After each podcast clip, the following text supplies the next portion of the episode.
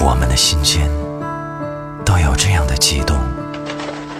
白鸽飞落，玫瑰打湿，巷口拐角的两个背影。一首歌，一杯水，一个未完的结局。打开时光机，回到你要追溯的地方，听一段关于梦的故事。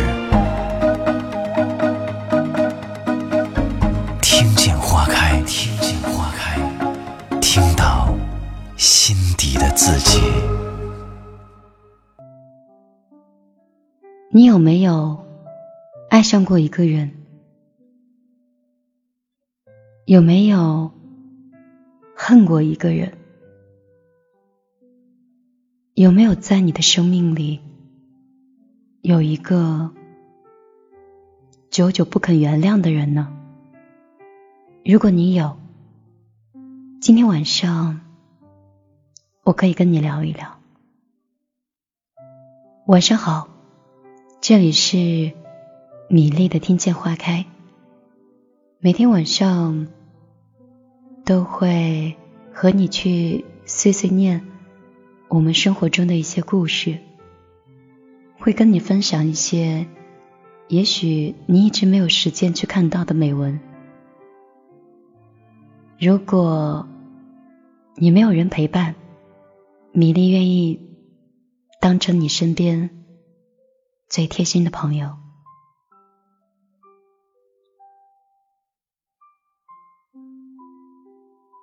前两天在微博上，最热门的大概就是郭德纲的那段视频吧。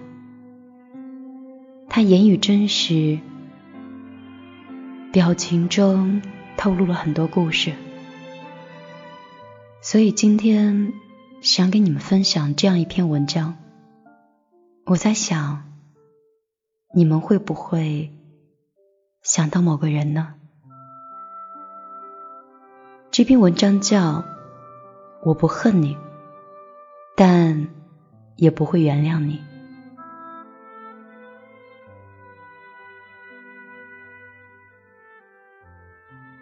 大学的时候，有一个教授，是七十几岁的一个老头，他风趣幽默。举止儒雅，在毕业的最后一个课堂里，他给我们讲了这样一个故事。刚参加工作的时候，他曾经被一个学生诬告，说自己是反派，所以自己不仅失去了工作，还被打断了一条腿。而刚结婚的妻子也因为是不堪忍受牵连，最后改嫁他人。后来经过了平凡，他就拖了一条瘸着的腿，再一次登上了这个讲台，而往后也没有再娶妻。他把他的余生全部献给了教育事业，而当年那些学生也一个一个参加了工作，并且结婚生子。这位教授说。他原谅了所有人，但是除了当年诬告他的那个学生。当学生找上门来寻求原谅的时候，老人家对他说：“我们以后最好还是不要再见面了。我不恨你，也做不到原谅你。”老教授的最后一段话，至今是记忆犹新。无论怎样，永远都不要轻易去伤害别人。但如果别人伤害了你，你也没有必要去强迫自己去假装大度。如果原谅一个人不是出于自己的内心，那么对别人来说是欺骗，而对于自己而言是背叛。有时候不报复就是最大的大度。不忘记，则是对自己最大的保护。记得我大姨家的一个女婿，他的父亲死得很早，而母亲呢，又独自一个人将一双儿女抚养成人。表姐嫁过去的前几年受了很多苦，因为婆婆的掌控欲望极强。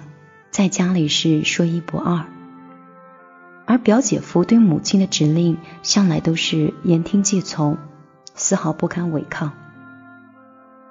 表姐从进门开始就受到了婆婆的各种刁难，大小姑子对她也是各种挑剔，特别是在表姐生下外甥女的时候，重男轻女的婆婆就变得更加的刁钻刻薄。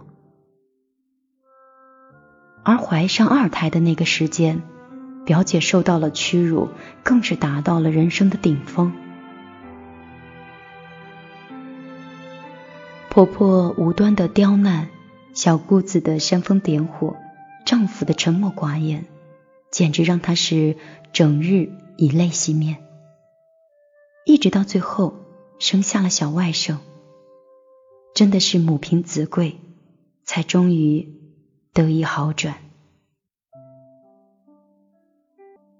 但由于怀孕的时候没有得到好好的保养，小外甥是从小就体弱多病，三天两头就往医院里跑。后来小姑子也嫁人了，而表姐他们两口子则是外出打拼，现在他们的生意是越来越好。但是表姐却再也没有和婆婆生活在一起过。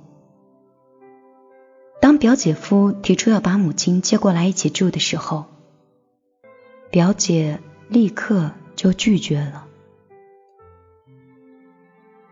表姐夫和那些亲戚都劝表姐大度一点，过去了这么多年了，再怎么样她也是婆婆，而且现在的日子过得那么好。表姐说，她也明白婆婆很不容易，年轻的时候也吃了不少苦，但是她就是忘不了那些年婆婆对自己所做的那些恶意的事情。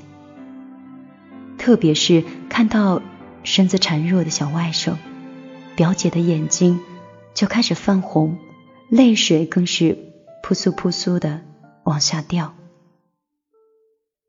直到现在。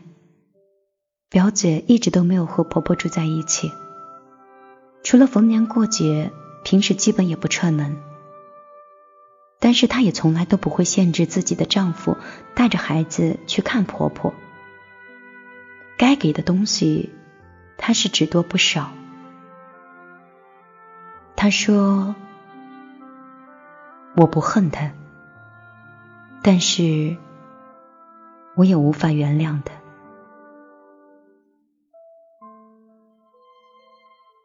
还有一个故事跟他很像，是曾经关于我的。以前我出过一次事故，在医院里躺了近两个月，当时的病情也挺严重，很多外地的同学跑医院去探望，实在太远的也会打电话来问一下。有一个大学的同学。当时和我在同一个城市，我和那个同学之间的距离，他到医院大概也只需要一个小时的车程。可是两个月，他非但没有来看望过我，甚至连一个电话都没有。后来我还是从别人那里知道了他不来看我的理由，那个理由荒唐的让我觉得有些可笑。他觉得。医院里很晦气。我和他是同寝一年，同学四年，在大学里可以说是称兄道弟。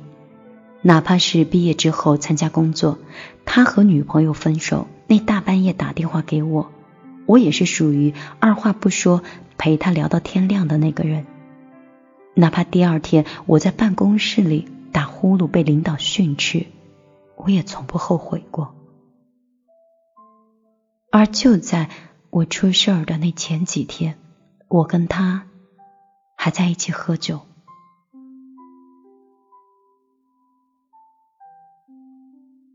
这件事情以后，那种感觉，那种友情的背叛，人性的冷淡，感觉呛得我有一些猝不及防。去年年底的时候，有好事者组织同学去聚会，当时那个同学也刚好在。我全程是没有跟他说过话，对于他有意的去讨好和试探，我也都采取了很冷漠的方式。后来关系好的几个哥们儿跟我说，有人觉得我不够大度。甚至有人说：“难道你还真因为这事儿就跟同学产生意见了？”我说：“我压根儿就犯不着有什么意见，因为我以后都不会再见。”前段时间，郭德纲接受了一次采访，主持人在和他谈起当年。遭遇背叛的事件的时候，郭德纲说了这样一句话：“其实我特别讨厌那种不明白任何情况就劝你一定要大度的人。”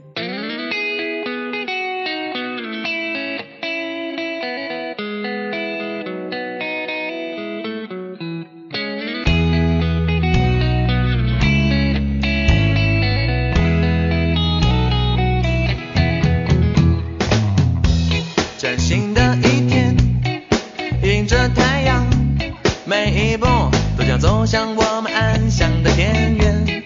你看那个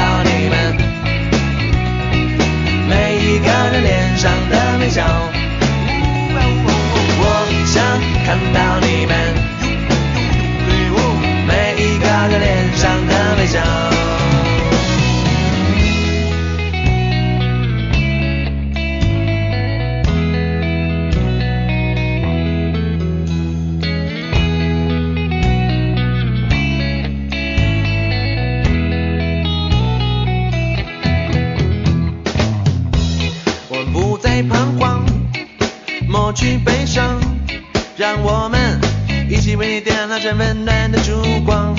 我们永远在一起，一起歌颂生命，让病与痛彻底远离我们的身体。希望之光照耀着大地，我们手牵着手。哎，我的朋友，必须坚强，即便充满艰难困苦和荆棘。我们总还有力量，我们还有方向，每一天勇敢。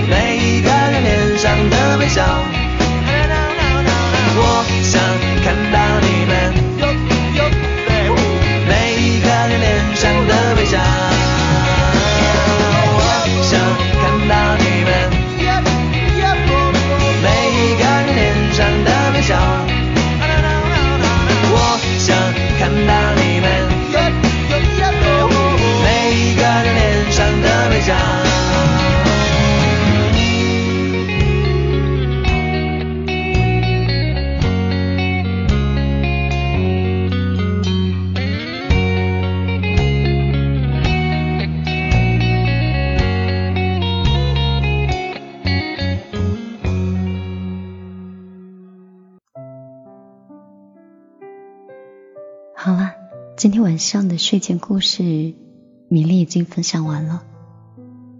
如果你对这篇文章有不同的感情，或者是有不同的看法，欢迎你在米粒的公众账号里，直接在留言板里留下你的想法。米粒的公众账号是直接在手机的微信里打开页面以后。右上角有一个加号，在添加里找到公众账号，输入“米粒姑娘”。米是大米的米，粒是茉莉花的粒。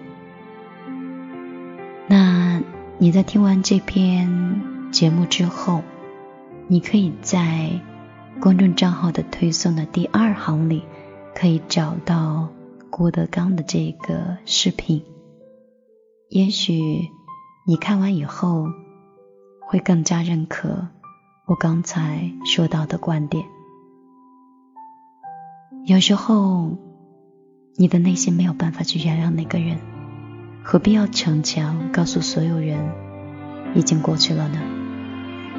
我可以不计较，但是也不想再遇到。